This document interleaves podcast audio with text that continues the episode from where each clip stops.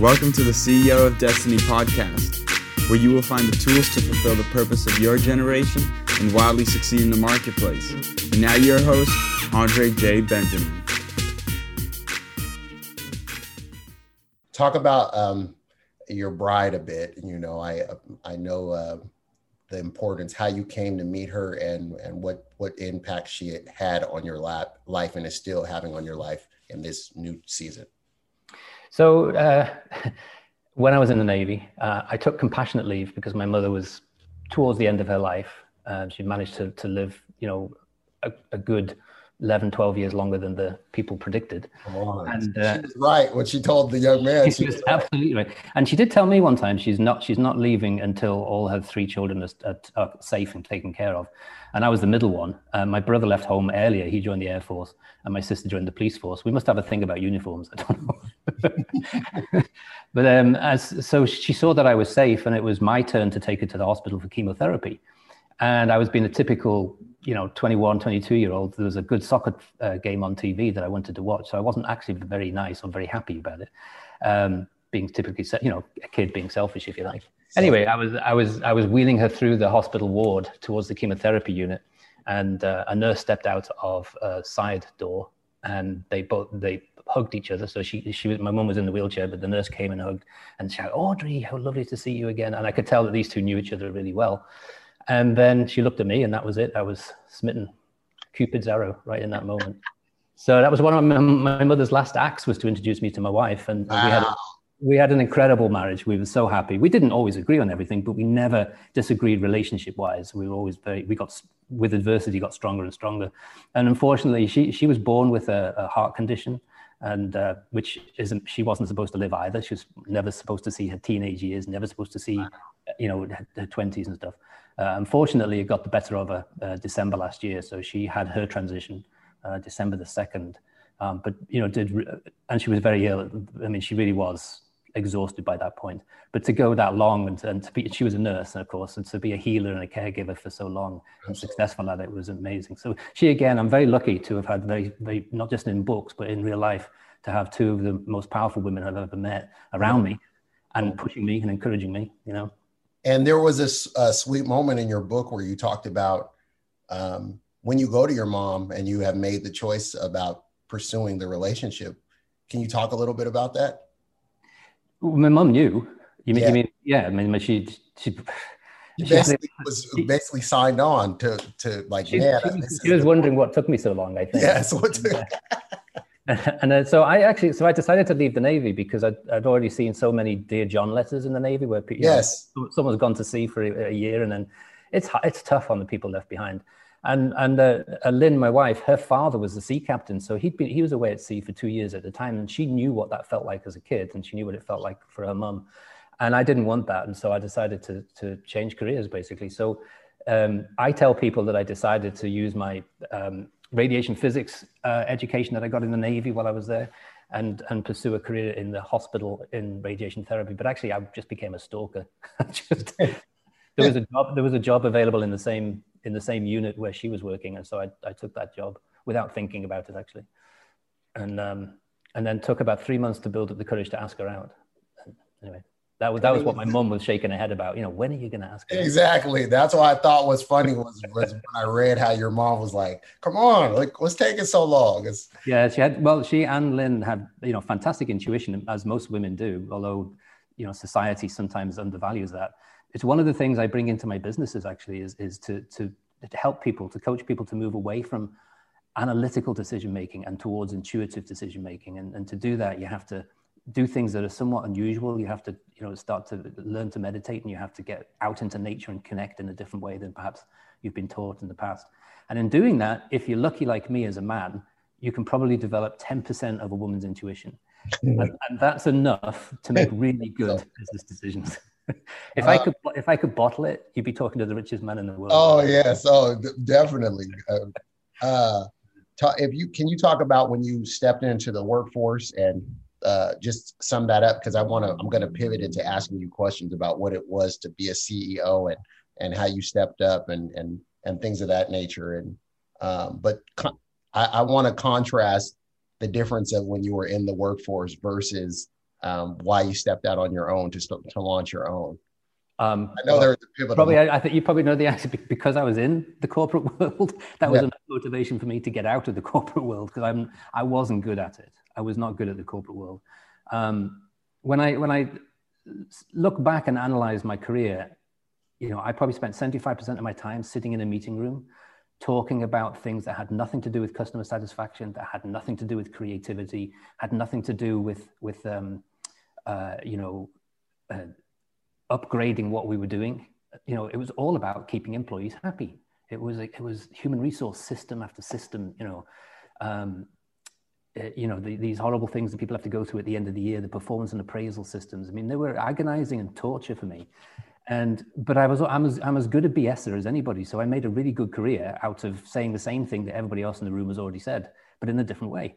And and i just thought it was pointless. I, so i got more and more frustrated and then and then one day so over a period of about a year working with this particular company i was working closely with the ceo who i still have a relationship with and i'm still um, still have respect for that we had a product that was sitting on the shelf that I knew could be further used by by babies that had this this enzyme deficiency.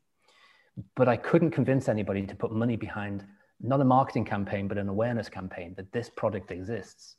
And so there were a lot of people, a lot of uh, babies suffering unnecessarily, and I'm sure some died as a result. It sounds awfully cruel and cold, but this was a public company, and had I, the CEOs made, made a very smart analytical decision, and the, and that is if we put money behind this, the shareholders will kill us. So, so we can't do that. So I decided to do it myself. That was when I decided, you know, I said, okay, I'll, I'll fix this myself and I'll come out of the corporate world and I'll start a company. And because of the experience I'd had in the corporate world, I wanted it to be anything but that. So I, I didn't want meetings. I don't want an army of people. And actually, as it turns out, I, I built a hub model. So, so like model of alliances, you know, uh, vendors to do all the different reg- uh, all the different functional things that we need.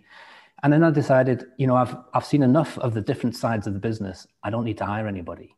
I couldn't afford to hire anybody. Truthfully. Which I think is phenomenal because you've done that multiple times. You've done this multiple times where you. Well, it worked so well the first time.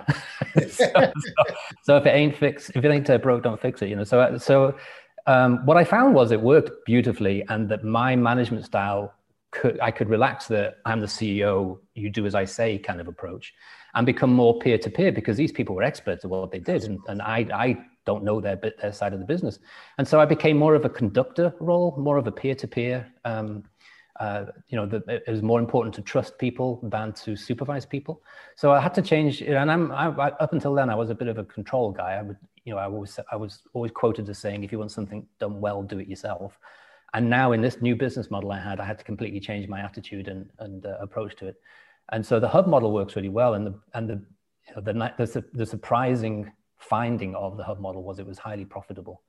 So we were so I've never had an employee um, in, in all of my companies. And so I started this company with about $200, an idea, and then I raised 2.1 million to get the rights to the product that I'd been fighting with the CEO CEO over for so long. Can you take us through that process of how you were able to raise the the 2.1? Um, with sheer belief. Uh, so so I probably was rejected 50 times because I hadn't been a CEO and I hadn't had my own company. And you know that we have this fantasy that people love startups and, and, and, excited entrepreneurs but the reality is that you really need you really need to get somewhere first you need to prove a concept so i kept getting knockbacks uh, and i traveled around the united states to try and raise money it's not a lot of money um, and that was one of the lessons i learned I, I, was i didn't realize that if i'd gone if i'd asked to raise 20 million i probably could have raised it a lot quicker because no, they couldn't see how am i going to make money out of 2.1 million and i wasn't thinking that through um, later That's on. a lesson of itself because you're saying ask yeah. bigger because yeah, exactly on a smaller scale. But then for an investor, they're looking at it like, well, why would I waste my time at a big? Yeah. yeah. Lawyer fees and and the, and you know that was proven about two years later when once I was a bit successful. I found the rights. I wanted to get rights to another product, and it, and I raised 28 million in six weeks. So so that proves it really. But but um, the raising money is no fun i have to say i don't I, you've got to have really strong mentality you've got to use all the tools and techniques that i use because getting rejected all the time you start to question yourself and think am i crazy am i to do this and they're actually telling me i'm crazy as well But um, so what I decided to do was to prove the concept of the business plan that I put together. So I went and I got an, another product that I managed to get the rights to for nothing. It's a very, very small product, very niched. It only did about $30,000 of sales a year. So how um, did you negotiate that person to give it to you for free, give you the rights for free? because uh, they because they needed to make do another manufacturing run and it would have cost them ninety thousand. So basically three years revenue. So I said, well, give me the product and I'll pay for the manufacturing. And so I and then I and then I scrambled and scrambled to find a manufacturer who would manufacture it for me, but not require payment for a year. Nice. Then, yeah, that took a bit of doing, but I, but I did it. Um, and then I built the model around it. And then I went back to the same investors who'd rejected me and said, here's the model. This is how it works. Because I'd taken this $30,000 business, which you can all laugh at, and it was now doing a year later $120,000. So I quadrupled. And I said, so imagine what I can do now with this other product for which I need 2.1 million. And, and so I got the 2.1 million. Um, and, and then about three years later, we were doing 12 million a year. So, so it, it all worked out nicely. So when you, uh, can you take us to a, a moment of when you were uh, an employee and you were the first to win the marketing professional of the year award? Can you talk about that that grand award, that grand prize, and how it. I was so excited. I, I don't know what I was thinking, but it, I was excited because I was a sales manager and, and no salesman. In, in, in the UK, it's, it's different in the United States, actually, but in the UK, there's such a division between sales and marketing. They don't like each other. And, uh, and marketing have a superiority complex. And um, uh, so for a sales manager, to then put together a marketing program and for that marketing program to be selected by a committee for potential to win a prize of European Marketer of the Year. There was a the gold, silver, and bronze prize. That caused so much um, uh, attention and backbiting and you, you, can't, you, can't, imagine what was going on behind the scenes. How dare how dare a sales manager think that he can do marketing you know? Exactly. anyway it, it, got selected. It, it, came second actually. So i got european market of the year but it, there was there was kind of a, a, a double prize if you like. And um, and i got a little bronze statue a little um, uh, uh, gold statue and i was very proud of. And then i was on the stage and then was the american executive team. This is this was 3M. Okay, so this is a huge global company. Absolutely. American American executive team had flown in in their private jet for the evening of like like an Oscars evening for the presentation of these prizes. Everybody knew that I'd won this prize by this point, and um, and so I thought I've made it. I'm a millionaire now. You know, so I. I Financial independence is in this. Yeah, album. absolutely. And they had envelopes, and I thought there must be, you know, this is America, right? So there must be millions in these envelopes. And uh, it was a lot of fanfare, and they presented this envelope to me, you know, and I didn't open it on stage, thank goodness. Um, but I, so I, I tried to remain calm and dignified. And then I went to the bathroom and I sat in the bathroom and I took it out of my pocket and I opened it. And it was a single share, one share of 3M stock. And then in those days, it was worth about $75, I think it was. And I, I just laughed at myself, like, like you're laughing now. It's just like, what was I thinking? You know, I guess I'm going to have to keep on working then. So, and, and, what I, what I love about that story is it's, it's such a, uh, that's a it's a microcosm of something that is it, it, that you expect. You people go in and it's kind of like unvoiced and unmet expectations. Well, they believe that because we were we were all given a narrative that you work hard, you go to school, you, you go to college, whatever, you get a you get a great job, and as you pay your dues, it's like a Disney movie. Everything will line up, and you know this is my moment. I'm I've murdered it. I've killed it in this area. I'm doing so great, and then bam, you see that you get this stark contrast of that you see, wait a minute, 75, 75 bucks? Like this is supposed to get me, this is supposed to motivate me for the next year. How's this even going to get me through the next sales quarter? I I love I love the fact that you put that in the book because and that how you said you know you you, really thought financial independence was right next there because that's a real thing for people is that nobody you said you you you seldom do people ever get rich working for others. And that, that that's, that's that's true. And that's you know i see that i mean it can happen you, know, you can work in tech and you can get shares and you can you can make a few million but that's not financial independence. But to be you know financial independence what is that? Um, a lot of people I, I, this is one of the things i coach in the courses is, is the relationship to money because i've had to learn it growing up poor you know you have this this sort of mentality of lack and your relationship with money is very poor and you can be somewhat jealous of those that have it and, and resent it uh, or resentful of it and so you have to learn that everything in the universe is made of energy. This is a physics fact. You can't deny it. Everything, we're all made of the same stuff. And that includes money. and thoughts. They're all made of energy. And when you change it, when I, when I, when I change my, my understanding of money, that it's just energy and that energy has to flow, it completely changed my approach to financial independence in that it's not financial independence like I was like I thought when I was in the corporate world, it's not something to reach or something to hold or grasp. It's not the top of a, it's not a summit you know, it's not sitting in a Hogwarts vault, sitting on a pile of gold coins. Financial independent, independence is having a huge amount of money flow through your life and you use it wisely and you invest it wisely and you keep Absolutely. it flowing. And the more you flow, the more, the more you let flow, the, the, the, more comes in. And so that's happened with my businesses. You know, it's, you know, never sit on a pile of cash or anything like that. And so, because when, when energy stagnates, you know, it starts to diminish or find another outlet. And so, I, so that's been a very important thing, and it's something I talk about a lot because most people don't like talking about money. They, it's, it's, considered crass. They'd rather talk about the sex lives than money. And so, so having get, helping people, encouraging people to see money, see money as energy, and talk about it in an energy, in an energetic fashion, if you like, understanding how energy moves and that energy can either be created or destroyed, only converted into another form, changes our approach to it completely. Equals MC squared. What did you?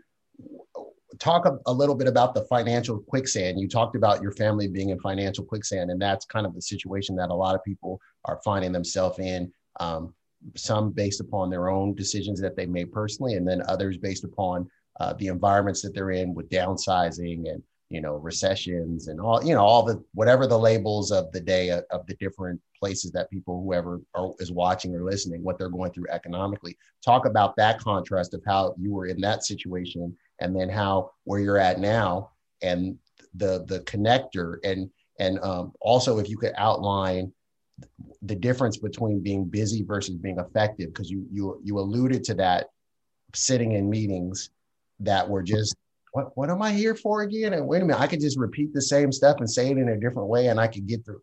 Talk. Can you talk about how you realize the value of time, and then talk about the the the being in financial quicksand and how you how you can get out of the financial quicksand with the, with the. Yeah. I mean, I mean, totally, and both both are probably handled the same way. So, um, you know, when, when I grew up, I say we grew up poor. My father was unemployed my whole life, and we lived on welfare pretty much. So I never had an allowance or anything like that. So, so I I first started to make money. I created my first business when I was twelve, and uh, it was on the school bus because the school it was a it was only a five mile trip, but it was so many stops. It took about an hour and a half. And the first stop was to bring on the week the daily shoppers. There was one bus to and from the village. Okay, and uh, and and kids would jump off, run into the candy store, get some candy, and some of them wouldn't make it back on before the bus took off. And so I've and, and people were afraid, of, and, and little kids were being bullied to go get candy for the big guys, you know. And so I saw a business opportunity there, so I so I decided to do it. And so so I, I gave, everybody gave me their money, and I ran into the candy store, and it was so much more efficient, so much easier for one person to make five orders or 10 orders than for Absolutely. 10 people to make individual orders. So I, I, I, never missed the bus, you know, so, so, so I got everyone's order and got back on the bus and my reward was candy. Okay. Cause I couldn't afford my own candy. So, and, and I, of course I had the candy. So I, I learned, you know, I'm, I'm, eating my own profits. but I like that. So I realized that people will do, people will pay for convenience and people will pay for, for, for courage and all the rest of it. So that's how I started. And I, that was the beginning of my relationship with money. There's nothing wrong with this. You know, this is good. I've managed to get candy for free by providing a service, and everyone's happy. You know, yeah. Apart from the bus driver, so who's threatening to close the door. And so I went on and did that. So then I, I started organizing card drives, uh, so with uh, like bridge and whist drives, because uh, the people in the in the villages they didn't have any community. There was no uh, the the kids didn't have a youth club. The the the um, the seniors didn't have anywhere to hang out, no town hall or anything. So I, I used emotional blackmail to convince a, a, a rector, or so you know, um, a vicar, uh, to let us use his house, his hall, if you like, to run these card games. And I had all the and I sold tickets to all the the seniors, and the kids could use could you know could hang out in the youth club and everything. And we had these tournaments and raffles and all that kind of stuff. And I made significant amount of money for me from having no money whatsoever to suddenly having ten or twenty quid, you know, like say thirty dollars or something in my pocket was massive to me. And then I saw what money can do because you know my mother's suffering terribly and i could buy my mother something that she desperately wanted you know or wasn't able to have. And that really changed my relationship. So that's, that's how i got out of my version of quicksand and i took that out into my life but i made all the mistakes that everybody else makes and i got into too much debt. Um, you know I, I got a mortgage that i really everyone said get the biggest mortgage you can possibly get because house prices never go down right? That's what everyone told us And so, and, and I did, and it was choking and suffocating. And I, I decided never, ever to put myself in that position again. So the, the first part for me is to get yourself debt free. No matter what it takes, no matter how the sacrifices you have to make, get debt free. And the people I have, the people in my course transformation, the people who have got debt free for the first time, they always email me the same way. It's always capital letters. Wow, I never thought it would feel like this. I am debt free for the first time. And some of them say, in parentheses, in decades. Yeah, in capital letters. That is the first part of financial independence. You've got to get debt free, however, you can make that happen. Downsizing, selling stuff that you don't need, and you know, whatever, whatever it takes. Um, and, and then once you're debt free, you, you're no longer susceptible to you know, when you've got heavy debt and your stomach turns over and you think, what have I done? How have I got into this mess? And you're watching TV, let's say you're watching an NFL game, and there's all these get out of debt free adverts, these commercials on, and they make you think of debt all the time. And the more you think of debt, the more debt you're going to have. So, so you have to change. You've got to change the whole thing. So you get debt free, and then you'll be never be affected by that. You'll feel fantastic. You'll feel free for the first time, probably in years or whatever. Uh, that's the starting point. So, so once you do that, you can get out of the quicksand. Um, Thank you for listening to today's episode. Do us a favor. If this was useful in any way for you, please go to iTunes and leave us a review. Reviews will allow others to easily discover the podcast. If you'd like more information and to receive a free download, rediscover your destiny, go to ceoofdestiny.com. Thanks again and tune in next time.